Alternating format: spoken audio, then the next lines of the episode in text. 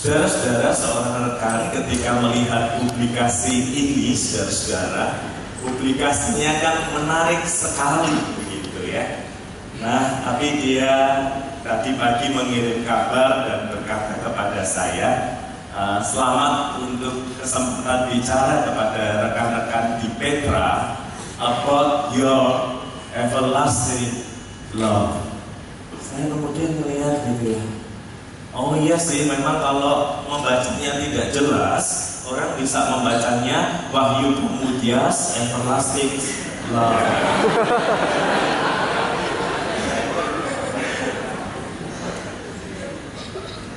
Tapi ya nggak apa-apa ya saudara-saudara ya, karena kadang-kala itu juga bagian dari pergumulan hidup saya. Saya tidak berbicara dari keunggulan bahwa saya sudah bisa mengalahkan semuanya, tapi saya berbicara dari kejatuhan demi kejatuhan yang mengajar saya bahwa ini sungguh adalah pergumulan yang begitu serius yang harus kita hadapi dan kita menangkan. Karena itu saudara-saudara mari bersama dengan saya kita membaca dari 2 Samuel pasal yang ke-13. 2 Samuel pasal yang ke-13 saudara-saudara ayat yang pertama hingga ayat yang ke-18.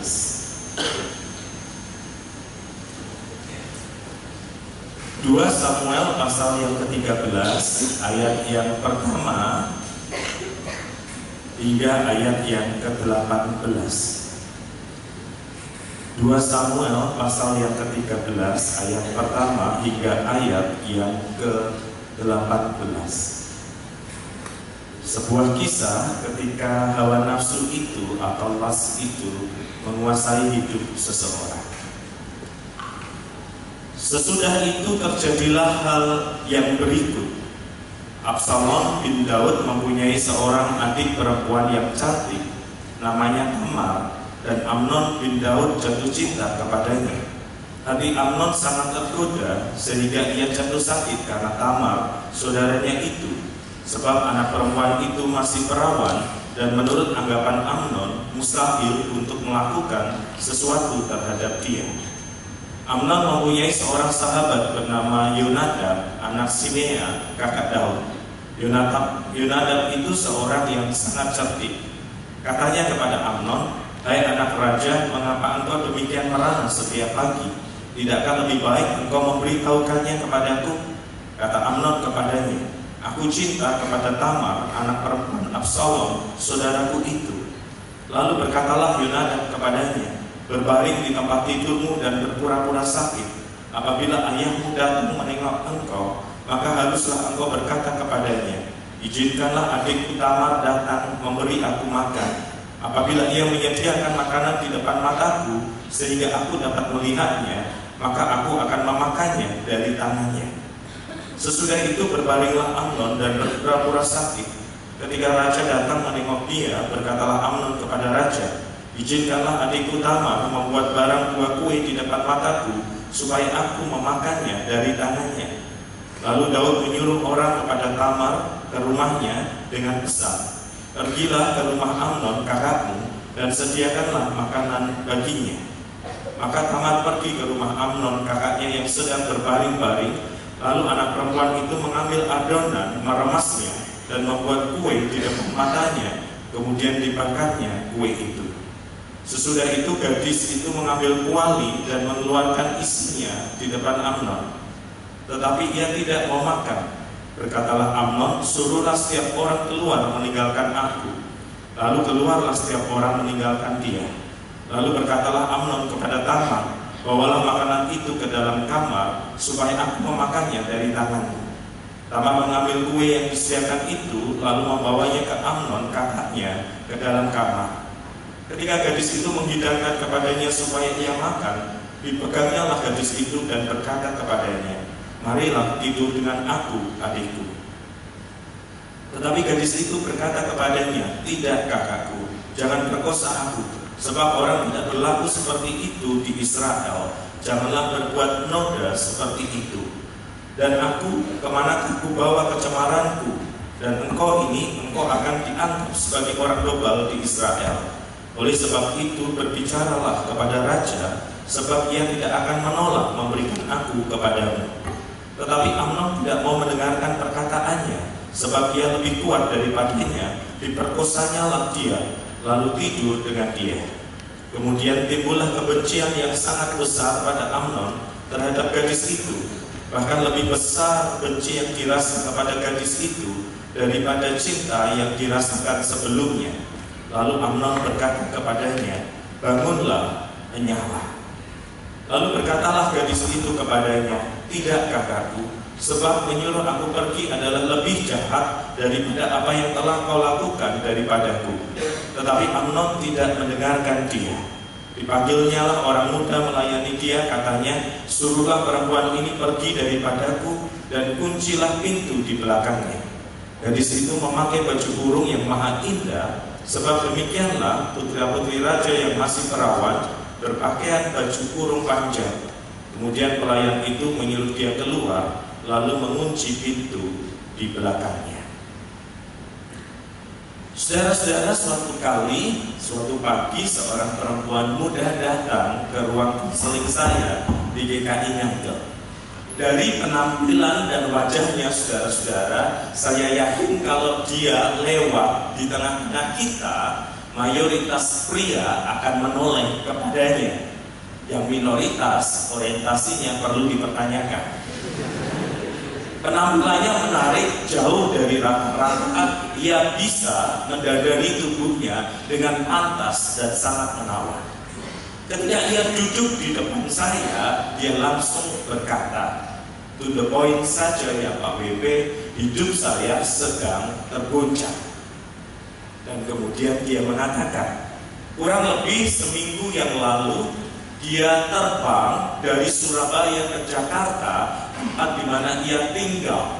Seharusnya dia berdinas lebih lama di Surabaya, tetapi karena melewati hari ulang tahun pernikahan dia dan suami, maka dia memutuskan untuk memberi kejutan pada suami yang sudah mendampinginya selama lima tahun. Jadi diam-diam tanpa pemberitahuan, dia kembali ke apartemennya di malam di mana ia dan suami merayakan ulang tahun pernikahan kelima. Ketika dia masuk ke pintu apartemennya, dia segera bergegas membawa kado ke tempat tidur mereka berdua karena hari sudah cukup larut malam.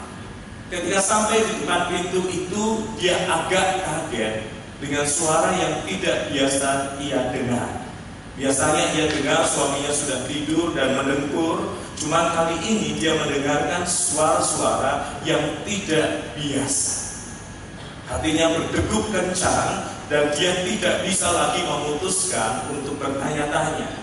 Maka masuklah ia pintu kamar yang tidak dia kunci untuk menemukan suaminya tengah bergumul dalam tanda kutip dengan orang yang lain. Nah, Anda bisa membayangkan bagaimana perasaan sang wanita ketika di malam di mana ia ingin memberi kejutan, ia malah mendapatkan kejutan yang lebih besar.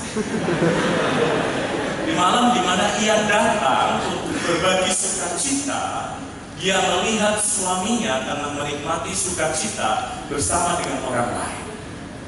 Lalu dia melanjutkan ceritanya dan berkata kepada saya, Hal yang kedua yang lebih mengejutkan saya, Pak, Orang yang sedang dalam tanda kutip bergumul dengan suami saya itu juga adalah pria.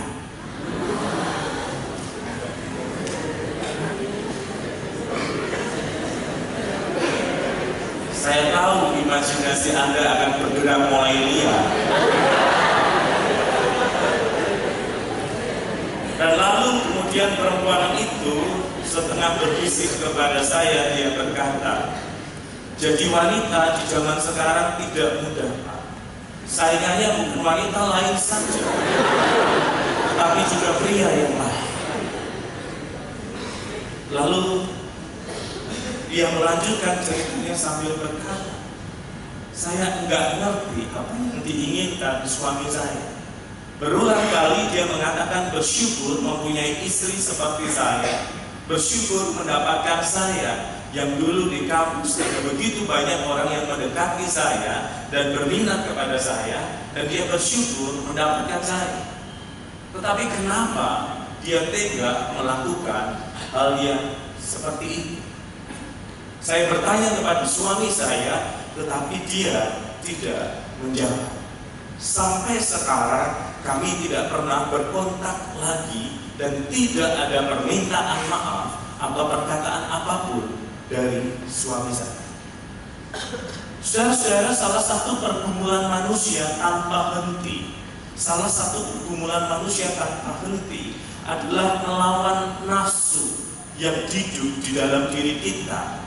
Walaupun kita sudah ditebus, sudah diselamatkan, nafsu yang bagian dari manusia lama itu masih hidup di dalam diri kita.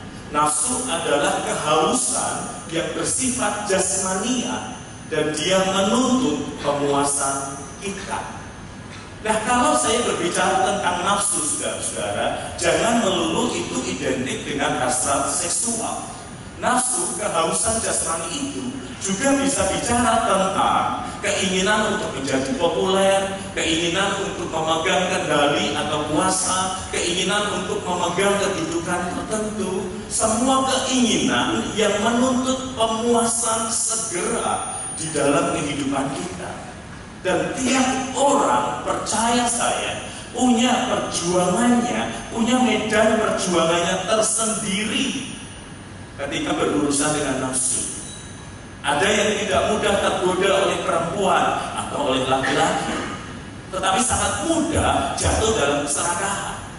Ada yang gak mempan dengan duit, gak mempan digoda dengan perempuan atau laki-laki, tetapi sangat mudah jatuh di dalam kekuasaan. Nafsu itu saudara-saudara hidup di dalam diri kita dan bisa memanifestasikan dirinya dengan banyak cara.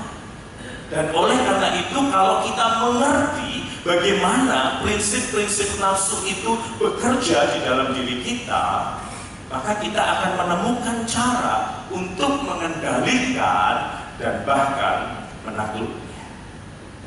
Saudara-saudara kita akan belajar bagaimana kita mengelola, menaklukkan nafsu itu dari kisah tragis yang kita baca tentang Amnon dan Tamar. Kisah ini kan saudara-saudara adalah kisah yang sama yang sering kali terjadi dalam hidup sehari-hari. Amnon jatuh cinta pada adik tirinya bernama Tamar. Nah karena tidak bisa mendapatkan Tamar, ia sampai sakit dan terbaring di tempat tidur.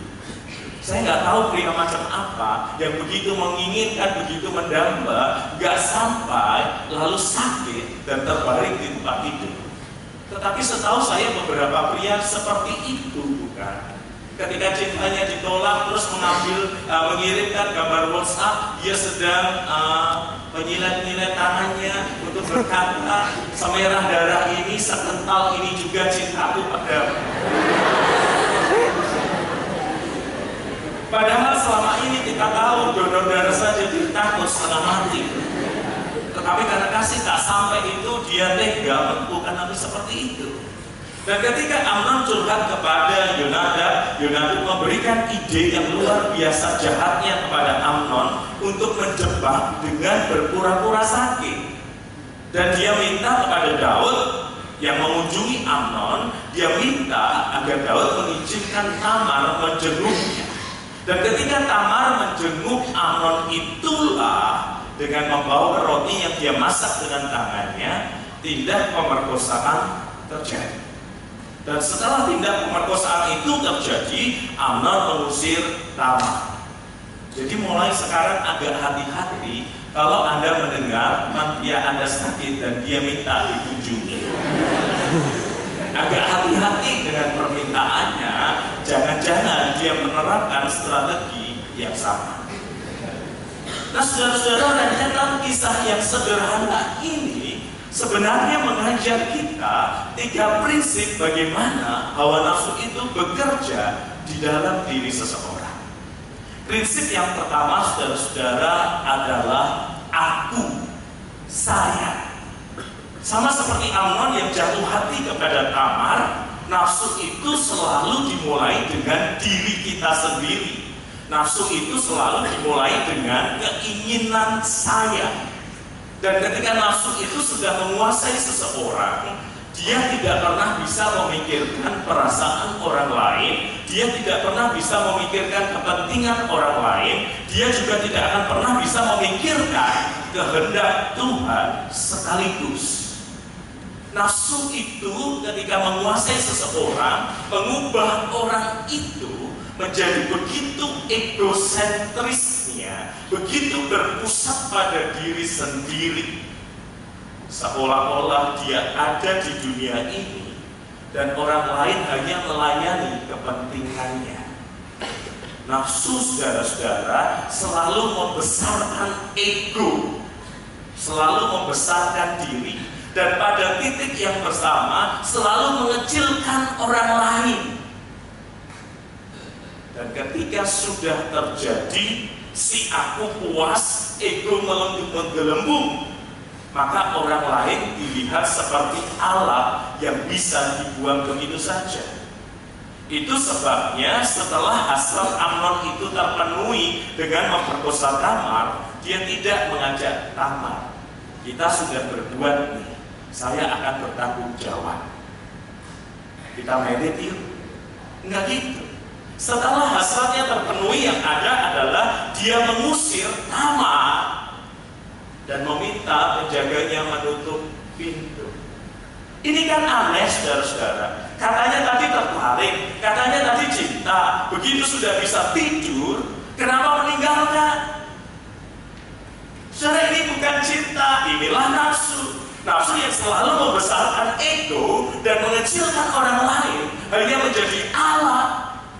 Dan setelah puas apa yang dia dapat, alat ini kan ditaruh disingkirkan. Hal yang sama berulang terjadi sampai saat ini. Dulu Pak BP, pacar saya itu rajin menghubungi saya. Tiga kali sehari nanya, udah makan belum? Udah makan belum? Ayo makan, kalau nggak makan nanti kamu mati.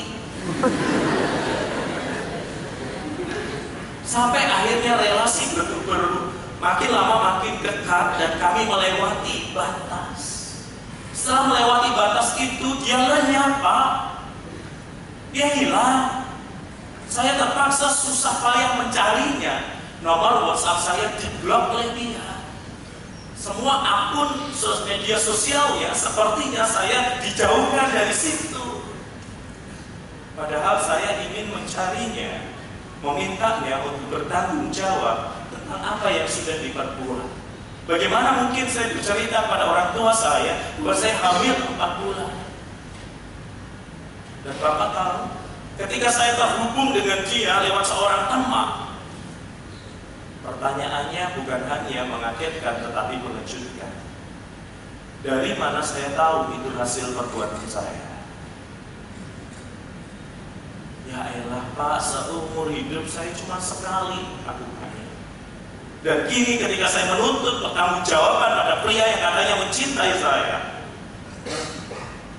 di hadapannya tak saya seperti keset yang diinjak-injak dan kemudian ditinggalkan. Prinsip pertama dari nafsu adalah aku. Orang lain hanyalah alat untuk memenuhi kepentingan bukan sekedar soal seks tapi juga termasuk pencarian materi pencarian popularitas, pencarian kedudukan, dan semua hal yang terkait dengan keinginan yang hidup di dalam diri manusia.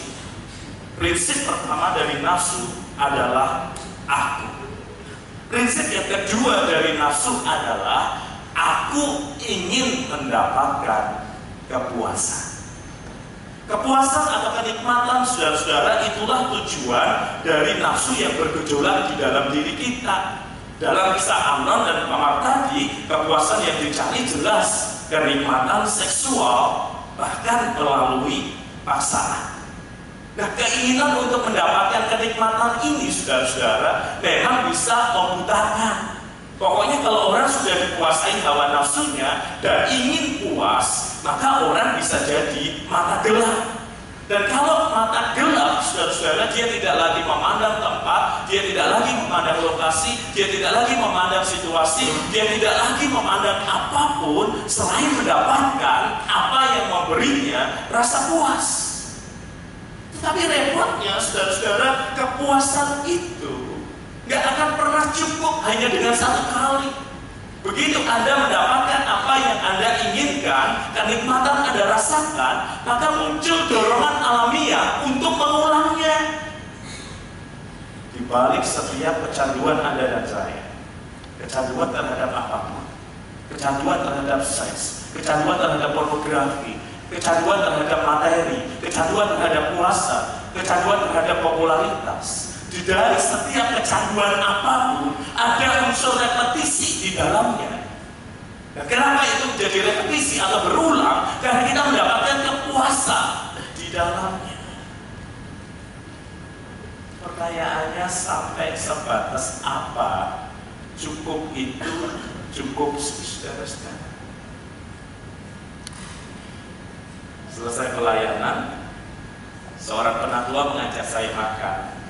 Lalu dia nanya, Pak Wibit suka makan apa? Dan saya bertanya, pertanyaan itu tulus enggak? Atau basa-basi? Nanti kalau saya sebutkan saya suka makan ini, Anda nyediain enggak? Jangan PHP saya dengan pertanyaan itu. Lalu dia menjawab, serius Pak. Lalu dia berkata, Bapak ingin makan apa? Suka makan apa? Oke, salah satu makanan kesukaan yang saya jarang makan karena harus mengendalikan diri tentang hal ini adalah kepiting. Bisa nggak kita makan kepiting? Wah, dia langsung ketawa, tenang Pak, di sinilah tempatnya. Kami masuk saudara-saudara, kemudian dia berkata, Bapak duduk saja, saya pilih. Porsi pertama saudara-saudara sepasang kepiting, saya nggak tahu mereka ada hubungan atau tidak. Ada di depan meja saya. Itu terasa begitu nikmat dan begitu menyenangkan. Menjelang habis porsi pertama, pelayan sudah menyediakan porsi yang kedua.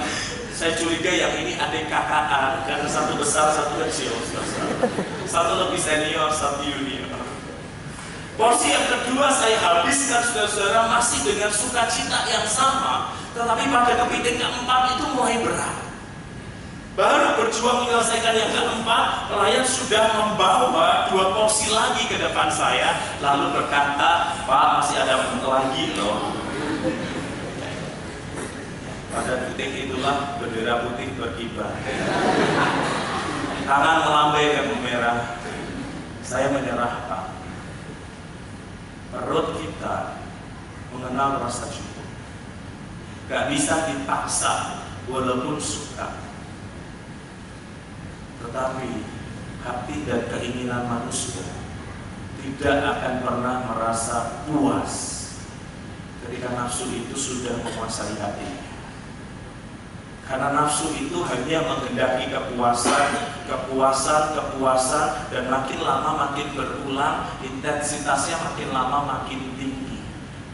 Itu sebabnya kalau saya berhadapan dengan mereka yang sudah addicted to pornografi, maka saya bisa menemukan semua dimulai dari film-film yang sederhana makin lama yang ditonton makin aneh makin lama makin aneh makin lama makin keras makin lama makin nggak manusiawi karena kenikmatan itu selalu minta diulang dengan derajat kenikmatan yang lebih tinggi. Dan itu pasti membutakan dan menjerah Prinsip yang ketiga dari nafsu adalah aku menginginkan mendapat kepuasan sekarang. Saudara Anda tadi perhatikan kan percakapan antara Amnon dan Tamar sebelum Amnon memperkosa Tamar. Tamar sadar dirinya ada dalam bahaya karena itu di ayat 12 tetapi gadis itu berkata kepadanya, tidak kakakku, jangan perkosa aku, sebab orang tidak berlaku seperti itu di Israel. Janganlah berbuat noda seperti itu. Dan dia mengingatkan yang kamu lakukan itu salah dan jahat. Dan ke manakah aku bawa kecemaranku?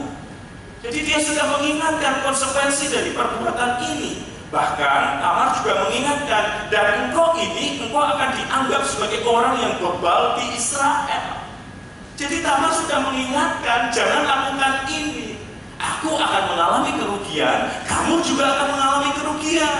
Dan bahkan bukan hanya itu, Alkitab mencatat bagian selanjutnya, oleh sebab itu, Tamar ini memberi jalan. Kalau kamu mau aku, tempuhlah jalan yang seharusnya. Kalau kamu menginginkan diriku sebagai pendampingmu, dia mengatakan di ayat yang ke-13, oleh sebab itu berbicaralah kepada raja, sebab ia tidak akan menolak memberikan aku kepadamu. Alias dengan kata lain, Tamar itu ingin mengatakan, kamu itu suka sama saya, silahkan, tetapi ada prosedurnya. Bukan main paksa seperti ini. Kalau main paksa seperti ini, kamu rugi, saya rugi. Ada prosedurnya, ada tata caranya sesuai kebudayaan pada waktu itu. Tetapi kalau orang sudah dikuasai nafsu untuk apa pun, dia nggak bisa menunda. Dia selalu ingin sekarang. Abaikan semua prosedur normal dan seharusnya. Saya maunya sekarang. Saudara ini prinsip yang ketiga ketika nafsu itu menguasai hidup seseorang dia bukan saja berkata aku tetapi aku ingin mendapatkan kepuasan tetapi dia juga mengatakan aku ingin mendapatkan kepuasan sekarang. Tidak bisa menunda. Kalau menunda akan ada rasa tidak nyaman yang ada di dalamnya jadi kita sudah mengerti saudara-saudara bagaimana nafsu itu bekerja. Nafsu itu membuat seseorang berkata, aku berpusat pada diri, menginginkan kepuasan atau kenikmatan sekarang. Dan nafsu itu selalu membutakan, membuat orang lupa siapa dirinya, siapa orang lain dan siapa Tuhannya. Maka saya katakan tadi di bagian awal saudara-saudara Pergumulan melawan nafsu itu sesuatu yang diam-diam terjadi di dalam diri kita Dan itu merongrong hidup kita Dan kabar baiknya adalah Semua orang mesti berurusan Dengan hawa nafsu yang mencoba menguasai dirinya Dan kabar baiknya adalah Masing-masing orang punya medan peperangannya tersendiri yang harus dia menangkan, yang harus dia kalahkan agar nafsu itu tidak kemudian menghancurkan kehidupannya. Saudara-saudara tidak heran apabila nasihat Rasul Paulus untuk mengalahkan nafsu itu dan Paulus melihat nafsu itu sebagai bagian dari keinginan daging begitu lugas dan sederhana. Dalam Galatia 5 ayat 16 Paulus memberi nasihat, hiduplah oleh roh, maka kamu tidak akan menuruti keinginan daging. Simpel saudara kalimat awal, hiduplah oleh roh. Kalau dikatakan hiduplah oleh roh, berarti yang pertama, fokus hidup bukan aku, tetapi kehendak Tuhan. Bukankah Yesus berkata bahwa ketika roh itu datang, dia akan mengajarkan segala sesuatu tentang apa yang Yesus ajarkan? Jadi hidup oleh roh berarti menggeser fokus hidup natural kita dari diri sendiri kepada Tuhan dan kehendaknya. Dan yang kedua, hiduplah oleh roh juga mengatakan kepada Anda dan saya bahwa fokus kita bukanlah kenikmatan, karena apa pun juga kenikmatan itu, tetapi kesadaran akan identitas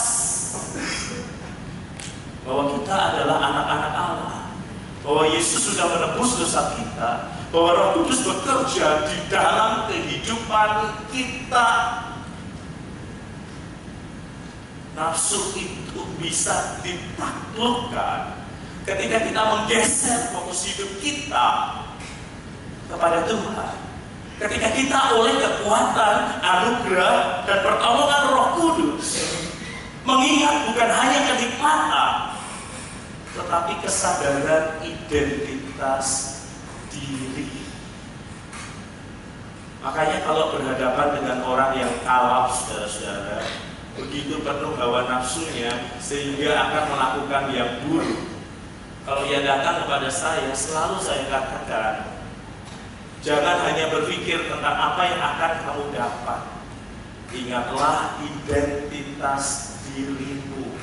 Jangan sampai kamu mendapatkan apa yang kamu mau, dan itu mencemari dan menghancurkan identitas dirimu yang susah payah engkau bangun sampai sekarang. Yang ketiga, saudara, ketika firman Tuhan mengatakan hiduplah oleh roh, maka kamu tidak akan menuruti keinginan daging. Ia sedang mengajar kepada kita untuk menaruh fokus bukan pada sekarang, tetapi pada kesabaran. Sebab bukankah ketika kita hidup oleh roh, salah satu buah roh yang disebutkan adalah kesabaran. Kita tidak mungkin menang melawan nafsu. Ketika kita kehilangan relasi kita dengan Tuhan yang mestinya menjadi fokus kehidupan kita. Kita tidak akan mampu melawan nafsu ketika kita tidak dituntun oleh kekuatan roh Allah itu. Sehingga kita sadar bukan hanya kenikmatan kita tetapi kehendak Tuhan. Bukan hanya kenikmatan tetapi kesadaran diri. Bukan hanya sekarang tetapi kesabaran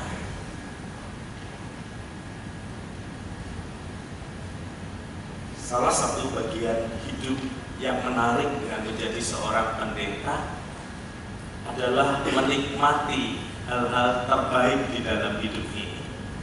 Saya pakai kata menikmati ya saudara-saudara ya, bukan memiliki ya. Sebab karunia seorang pendeta itu hanya menikmati, bukan memiliki. Mobil punya gereja, pastori milik gereja, istri ya itu memang milik saya. Tetapi mayoritas hal yang baik lainnya saya itu tidak miliki, saya ikut menikmati. Suatu kali habis pelayanan saya diajak seorang untuk menengok rumahnya. Saya nggak tahu ukuran kampus ini, tetapi yang jelas di rumahnya ada rumah utama yang cukup besar dan di belakang itu ada kebun di mana ada tempat latihan untuk berkuda, saudara. Jadi Anda bisa bayangkan betapa besarnya tempatnya, betapa menyenangkannya, dan kemudian dia memperkenalkan saya ke kudanya satu demi satu. Sambil kenalan yang menyebutkan harganya, terahnya, dan yang lain-lain lah saudara-saudara. Saya berhadapan dengan sekian banyak kuda yang harganya bisa mulai puluhan sampai ratusan juta. Saya itu bisa minder gitu. Nilai sekian nggak semahal itu. Begitu sayang, begitu dirawat dan sambil memegang satu kuda yang katanya 400 juta, itu dia berkata kepada saya begini, Pak WT, kuda ini adalah kuda yang memang saya sukai ketika saya melihat dia dilatih. Dari pertama kali melihat pada waktu masa latihan itu, saya sudah jatuh hati padanya. Dan saya sayang banget ke mana-mana ini saya rawat dengan baik. Lalu dia berkata, setiap selesai sebuah sesi pelatihan gitu ya untuk kuda, entah beberapa kali pertemuan saya nggak tahu. Nah, kuda-kuda itu akan dipilih saudara-saudara dengan tes tertentu yang dia ceritakan. Tesnya sederhana, semua kuda itu akan ditaruh di satu kandang tanpa diberi makan, tanpa diberi minum. Dan kemudian di ujung kandang yang lain disediakan makanan dan minuman.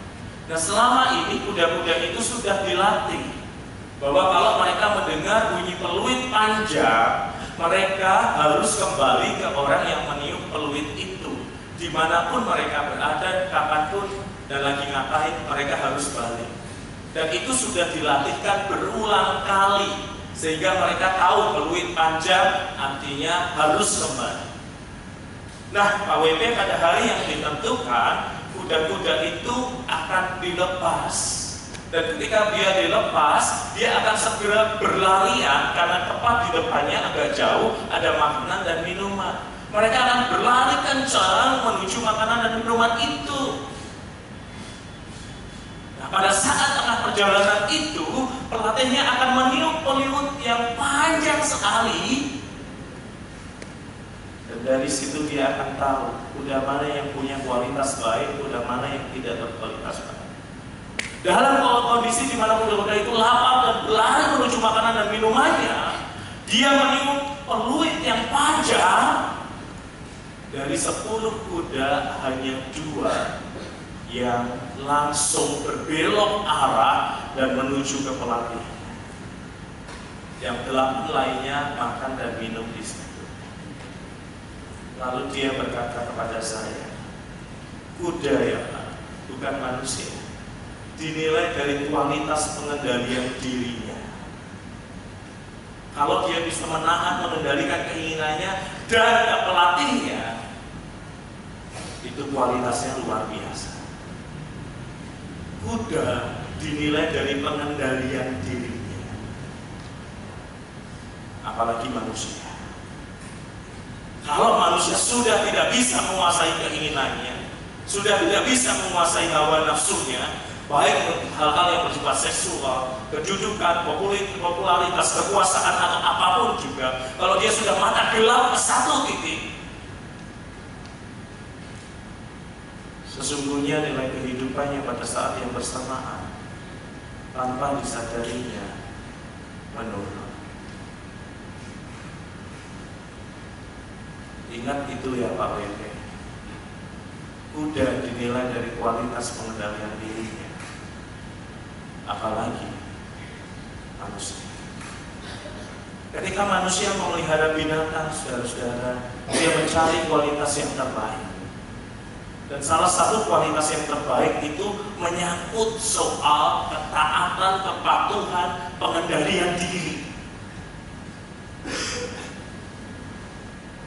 Lalu bagaimana masuk akal ketika Anda mencari kekasih atau pasangan hidup anda memilih orang-orang yang jelas sudah tidak bisa mengendalikan dirinya untuk tidak memegang tubuh Anda setiap kali kesempatan itu ada.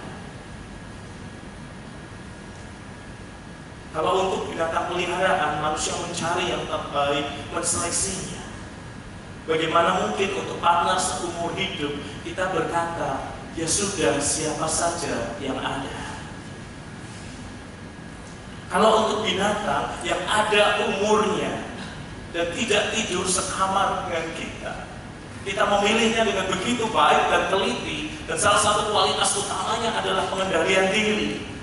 Mengapa untuk pasangan seumur hidup kita kita seperti mahasiswa yang ditekan deadline skripsi. Pokoknya jadian ya Pak, bentar lagi wisuda, Masa saya harus cewa jasa orang mendampingi saya? Atau saya dan seorang diri kayak anak kecil ambil rapor. Pokoknya lah Pak, dapat lah Pak, dan nanti dia akan berubah. Sejujurnya sebagai seorang konselor dan pemerintah saya mengatakan dia akan berubah, betul, tetapi berubah lebih buruk. Karena itu saudara-saudara, pastikan Anda memilih sosok yang berkualitas yang akan mendampingi hidup Anda, yang bisa menahan tangannya dari tubuh Anda, yang menghormati Anda secara pribadi dan bukan hanya menilai ukuran Anda atau dompet Anda, yang akan bersama-sama dengan Anda berjuang mengarahkan hati dan pikiran kepada Tuhan, sebab hanya dengan cara itulah kita bisa mengendalikan hawa nafsu kita. Begitu pula untuk kita yang menikah, meniti karir, meniti uh, jenjang karir tertentu, hati-hati saudara-saudara. Bukan berarti nafsu itu hanya menurut seks, tetapi juga soal cara kita meniti karir, cara kita meraih popularitas yang mungkin kita harapkan.